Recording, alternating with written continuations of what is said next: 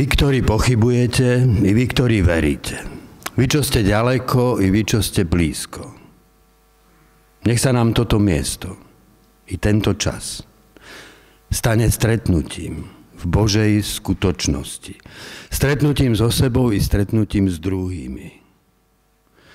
Nech nás Boh oslobodí slobodou ducha. Pozbaví nás pravdy, ktorú máme a uvedie nás do pravdy, ktorej náležíme. Pozbaví nás lásky, ktorú vlastníme a uvedie do lásky, ktorej patríme. V mene Otca, Syna i Ducha Svetého. Amen. Vítajte v kaplnke. Pokúšame sa stretať naživo a dať najavo, že ešte stále sme živí a nie mŕtvi. Eh, vítam vás teda v kaplnke C.S. Luisa. Nech je toto miesto a ten čas pre nás miestom a časom ticha. Nech nás cez mlčanie úst povedie k mlčaniu srdca. Nech je toto miesto a ten čas pre nás miestom a časom sústredenia. Našu pozornosť nech odvráti od toho, čo zaniká a upriami ju k tomu, čo zostáva navždy.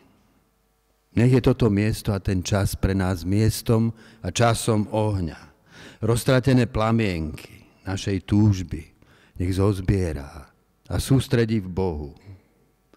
Nech nami prenikne duch a prebudí väčšie dieťa v nás a roznieti v nás skryté plamene. Budeme čítať z prvého listu Korintianom 12. kapitoly. Tak totiž, ako je jedno telo a má mnoho údov a všetky údy tela, hoci je ich mnoho, tvoria jedno telo, tak aj Kristus. Veď my všetci sme boli pokrstení jedným duchom v jedno telo, či Židia alebo Gréci, či otroci alebo slobodní, a všetci sme boli napojení jedným duchom. Lebo telo nie je jeden úd, ale mnoho údov. Keby noha povedala, pretože nie som ruka, nie som z tela, či za to nepatrí telu?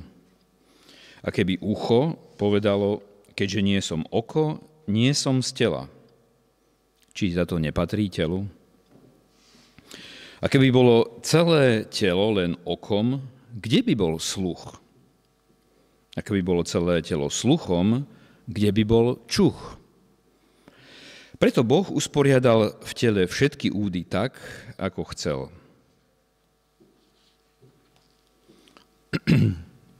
Evangelium podľa Jána, 17. kapitola.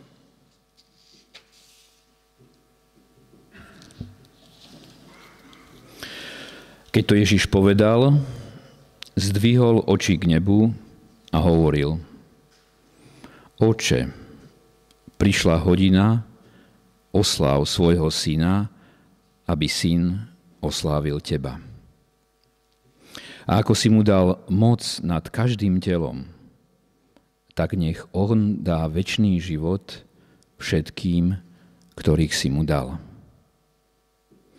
A väčší život je v tom, aby poznali teba, jediného pravého Boha i toho, ktorého si poslal, Ježiša Krista. Ja som ťa oslávil na zemi tým, že som dokonal dielo, ktoré si mi dal vykonať. A teraz, Oče, osláv ma svojou slávou, ktorú som mal pri Tebe skôr, ako povstal svet. Zjavil som Tvoje meno ľuďom, ktorých si mi dal zo sveta. Boli Tvoji a dal si ich mne. A oni zachovali Tvoje slovo. Teraz spoznali, že všetko, čo si mi dal, je od Teba. Lebo slova, ktoré si mi dal Ty mne, odovzdal som im. Oni ich prijali a spoznali v pravde, že som vyšiel z Teba, a uverili, že si ma Ty poslal. Prosím za nich. Neprosím za svet, ale za tých, ktorých si mi dal, lebo sú Tvoji. Všetko, čo je moje, je Tvoje. A čo je Tvoje, je moje a ja som v nich oslávený. Už viac nie som vo svete, ale oni sú vo svete a ja idem k Tebe, Svetý Oče, zachovávaj ich v Tvojom mene, ktoré si mi dal, aby boli jedno ako my. Kým som bol s nimi, ja som ich zachovával v Tvojom mene, ktoré si mi dal. Ochránil som ich, aby nikto z nich sa nestratil, iba syn zatratenia, aby sa naplnilo písmo. Teraz idem k Tebe, a toto hovorím vo svete, aby mali v sebe svoju radosť. A to úplnú. Dal som im tvoje slovo a svet ich nenávidel, pretože nie sú zo sveta, ako ani ja nie som zo sveta. Neprosím, aby si ich vzal zo sveta, ale aby si ich ochránil pred zlým. Nie sú zo sveta, ako ani ja nie som zo sveta.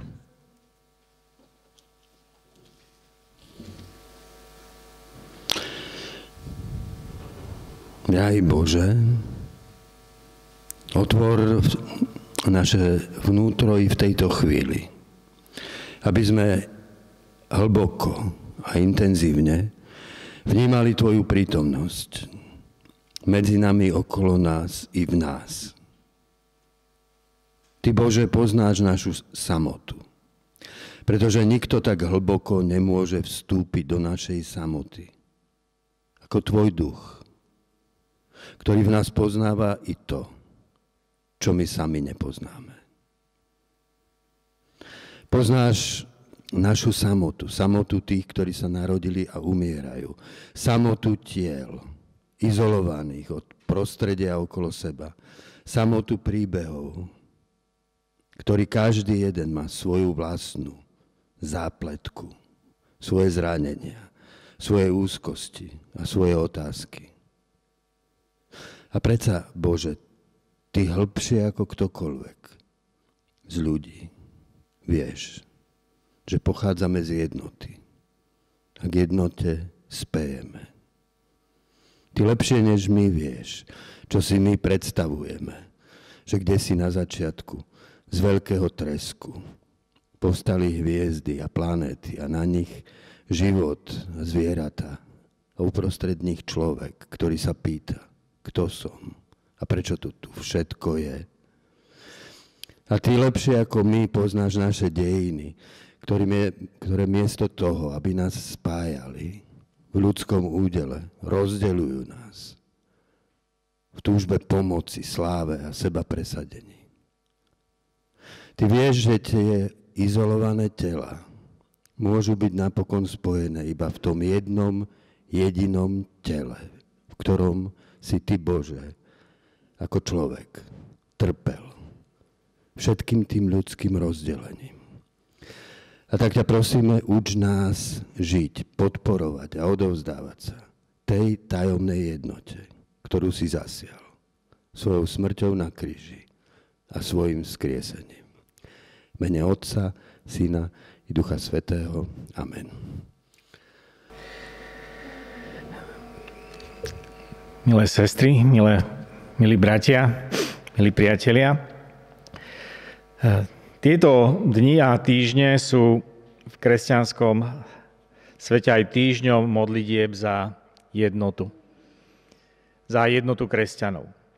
Spojenie a zjednotenie kresťanského sveta sa stáva v rámci tohto týždňa predmetom bohoslúžieb, reprezentatívnych stretnutí lídrov kresťanských církví a spoločenstiev.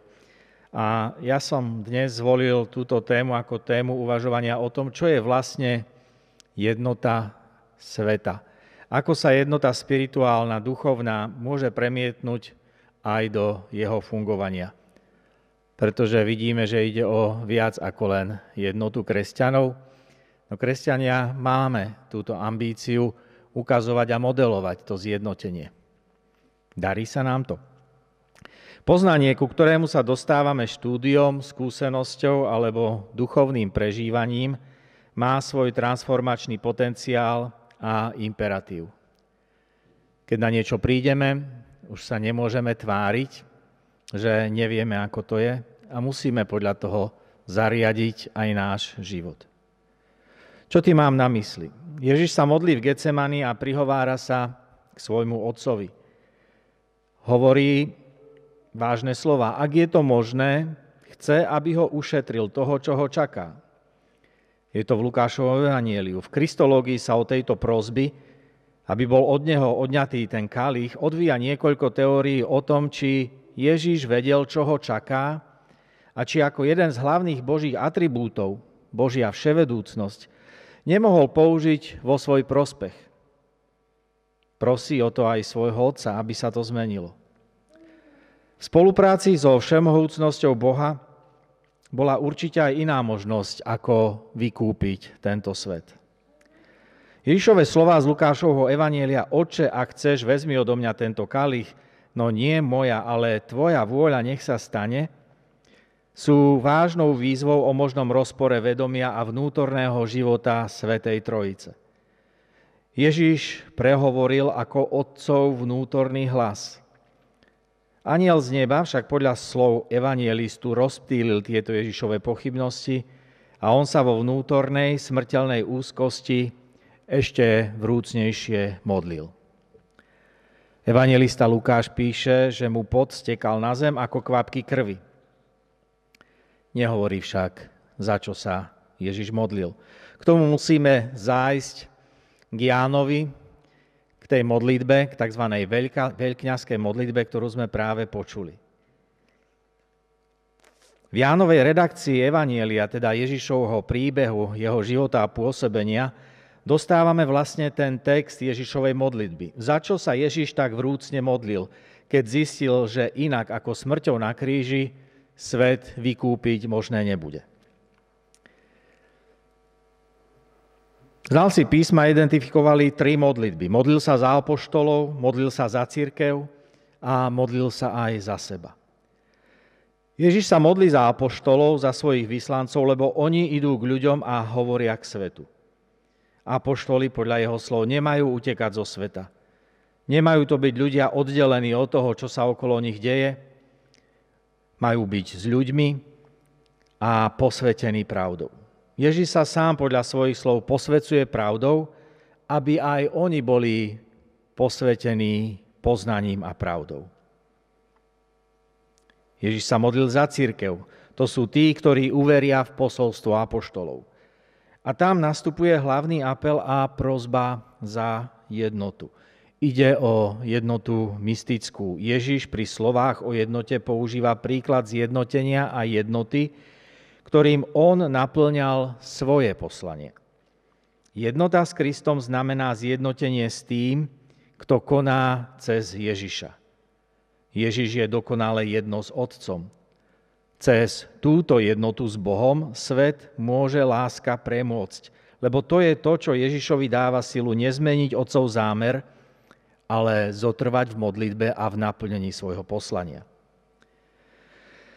Ak sa teda chceme lepšie ponoriť do tajomstva jednoty, musíme ju hľadať v láske Otca, ktorý vo svojej všemohúcnosti necháva človeka Ježiša Krista vysloviť pochybnosti a otázky ohľadom toho, či to naozaj nejde inak.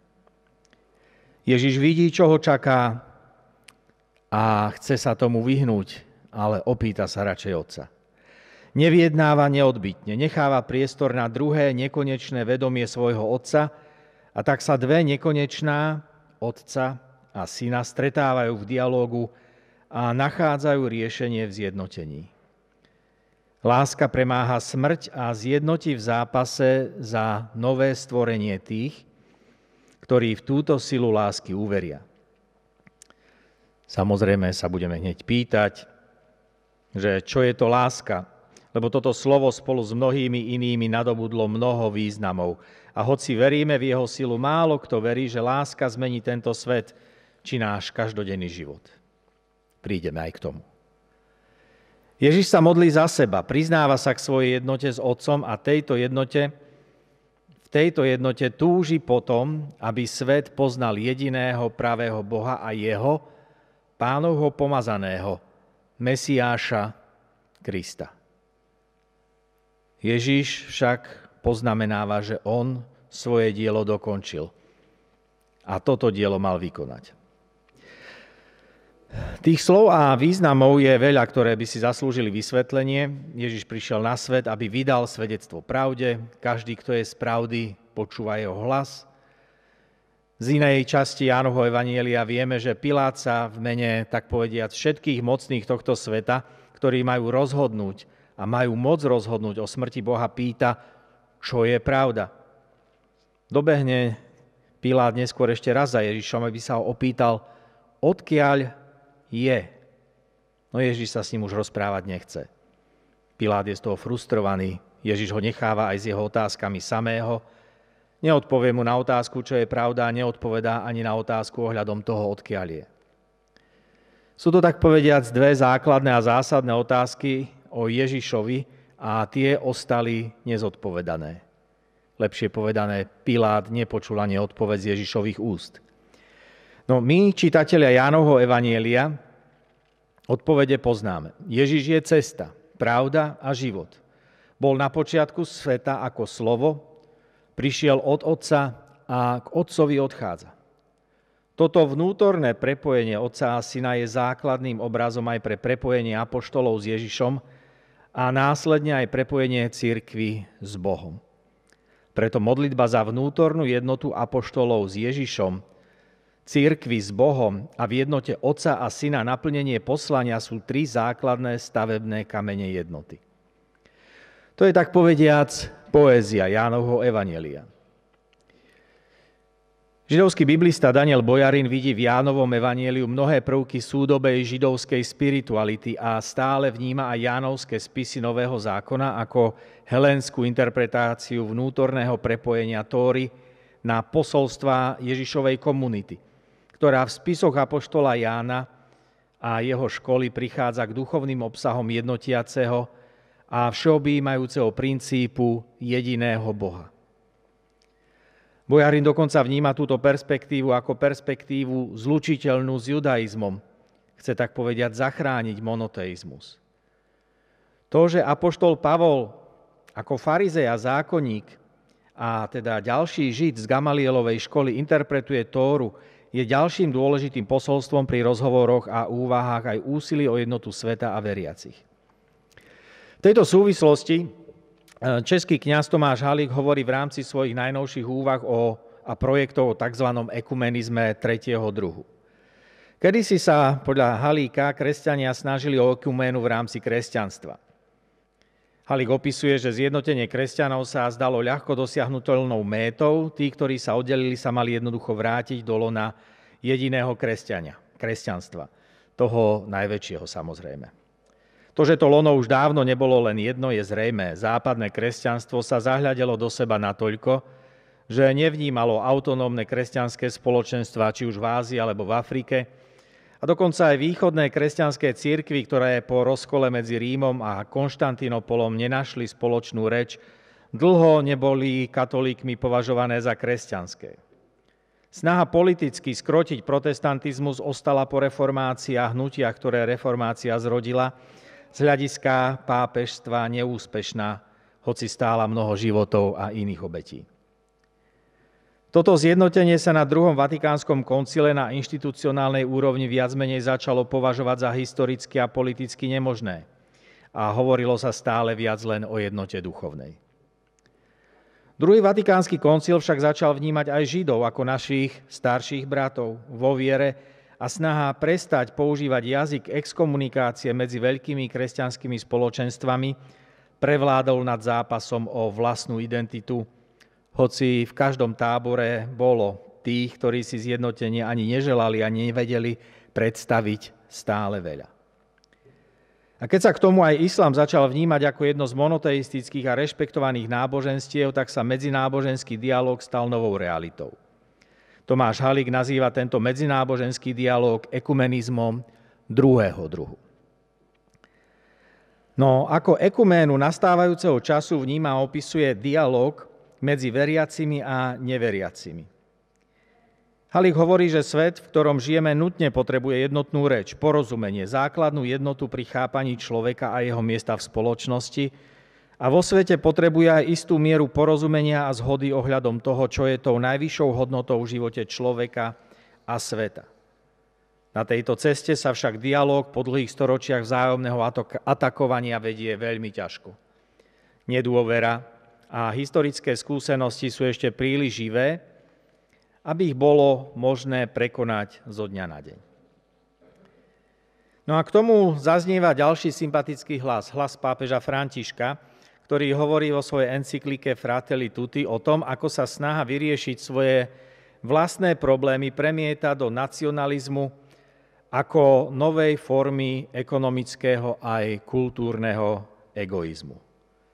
František hovorí, že ideológia mytológie národného vyvolenia či špecifického poslania sa pritom spájajú dokonca aj s niektorými kresťanskými obsahmi či symbolmi. Na vojenských prehliadkách ruskej armády asistujú, môžeme povedať, ako kedysi, náboženskí predstavitelia v bohoslužobných odevoch a politici si od toho veľa sľubujú. Vyjadrujú takto svoje prejavenie vernosti akejsi tradícii a národnej identite. Pritom ide len o falošnú vieru a snahu dať dobyvačným a mocenským ambíciám ušľachtilú podobu zápasu o nové dobro. Preto to František nazýva kolektívny egoizmus.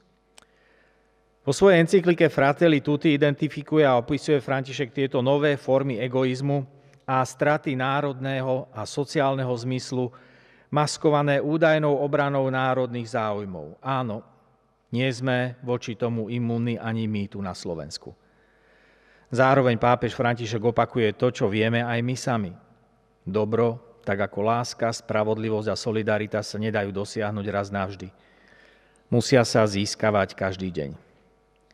Nemôžeme sa uspokojiť s tým, čo máme, zastaviť sa a užívať si. Jasne vidíme, že mnohí naši súčasníci ešte stále trpia pre nespravodlivosť, pre pokrivenú pravdu o svete, o ľuďoch, aj pre neochotu podeliť sa s tým, čím sme a čo máme. To je výzvou pre nás všetkých. No a do tejto témy úvah o partikulárnych záujmoch a skupinovom egoizme vstupuje teda úvaha o tom, čo je dnes Božia pravda a ako to vyzerá s jednotou. Apoštol Pavol k nám prehovára ako veriaci človek. Hovorí ako veriaci žid a vníma jednotu ľudského tela ako príklad vzájomnej spolupráce, podpory a schopnosti spoločne fungovať v záujme celku. Uvedome si, že keď Apoštol Pavol písal, ešte neexistovala nová zmluva. Bibliou bola len židovská tóra, proroci, a múdroslovné knihy. Jednota má podľa Pavla aj isté inštitucionálne a funkčné predpoklady.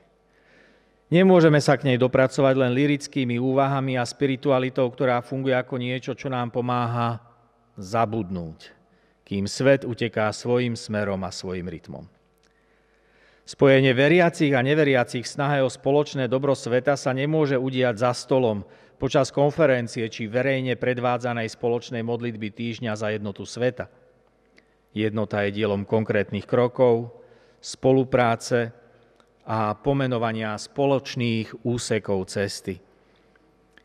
Východiskovým bodom je, že ide v prvom rade aj na úrovni inštitucionálnej aj spirituálnej o spoločné úsilie priblíženia sa k jednému stredu nášho civilizačného snaženia – to spočíva v správnom poznaní a popísaní skutočnosti.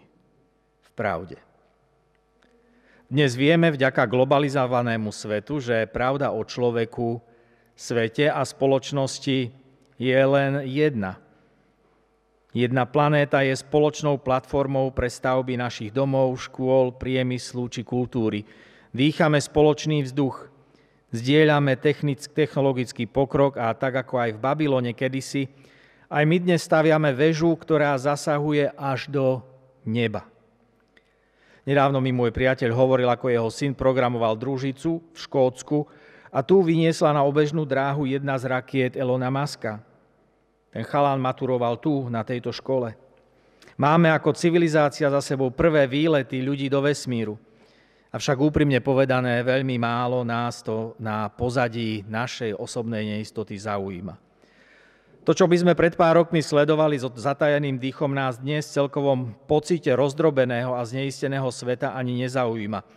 Možno to vzbudí chvíľu pozornosti, tak ako u mňa, keď som počúval rozprávanie hrdého otca. Jednotiaci duch, o ktorom hovorí apoštol Pavol, sa z tohto sveta ako si vytratil, alebo ak chceme byť optimisti, veľmi ho nevnímame. Prerazili sme do vesmíru a slovenské dievča Michaela Musilová je súčasťou experimentálnej posádky, ktorá sa pripravuje na let na Mars. Na Havaji si trénujú astronauti to, čo môžu zažiť na medziplanetárnej misii, ako sú napríklad ponorková choroba, monotónna stráva, minimalizovaná spotreba vďaka špičkovej technológii, strádanie a iné obmedzenia. Chceme ako ľudstvo dosahovať viac, aj vedieť viac. V záujme ľudstva. No zároveň na inej časti Zeme v tom istom čase niekto iný hromadí zbranie a vojsko, aby sa pripravil na obhajobu a ozbrojenú obranu svojej predstavy kolektívneho národného egoizmu na úkor iných. Ako to teda je s jednotou sveta? Hovoriť jednou rečou a vzájomne si rozumieť znamená hovoriť o potrebách núdznych, o potrebách chorých, o potrebách mužov aj o potrebách žien. Vedieť, že sociálna spravodlivosť a vzájomná solidarita ide v ruka v ruke s charakterom a poznávaním pravdy.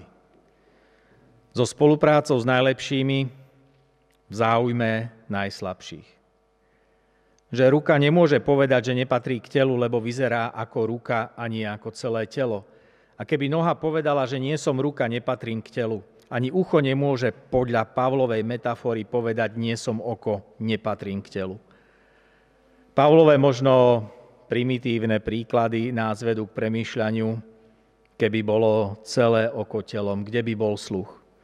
A keby bolo celé sluchom, kde by bol čuch. No Boh rozložil údy, každý jeden z nich v tele ako chcel keby boli všetky jedným údom, kde by bolo telo. Pavol píše tieto slová korinskej církvi. Vy ste Kristovo telo a jednotlivo údy. Prečítajme si tieto dni, keď nájdeme trochu času, teda celú 12. kapitolu listu Apoštola církvy v Korinte. Je súčasťou kánonu Novej zmluvy, lebo bola aktuálna nielen v Korinte. Nemáme už len rozprávanie o babylonskej veži a pometení jazykov, ale aj rozprávanie novej zmluvy o zjednotení v Kristovi. Hľadajme tento jednotiaci princíp spolupatričnosti, solidarity a spoluzodpovednosti za tento svet. Hľadajme stred, hľadajme Božiu prítomnosť a snažme sa priblížiť k nej. Nechajme sa v tejto jednote aj sami inšpirovať tým, čo vedia a ponúkajú iní Hľadajme pravdu o Bohu a ľuďoch. Nechajme sa preniknúť pravdou, ktorou je sám Kristus. Skladajme spoločne mozaiku pravdy s jej ostatnými hľadačmi, pretože my sami osobne ju nemôžeme obsiahnuť celú. Nechajme sa oklamať egoistami a klamármi, lebo práve egoizmus, aj ten kolektívny, a neochota poznať svet a pravdu takú, aká je, je hlavnou bariérou pre dosiahnutie jednoty a poznanie pravdy v láske. Je to jeden z tých najstarších príkladov o tom, že približovaním sa k stredu sa približujú ľudia aj k sebe navzájom.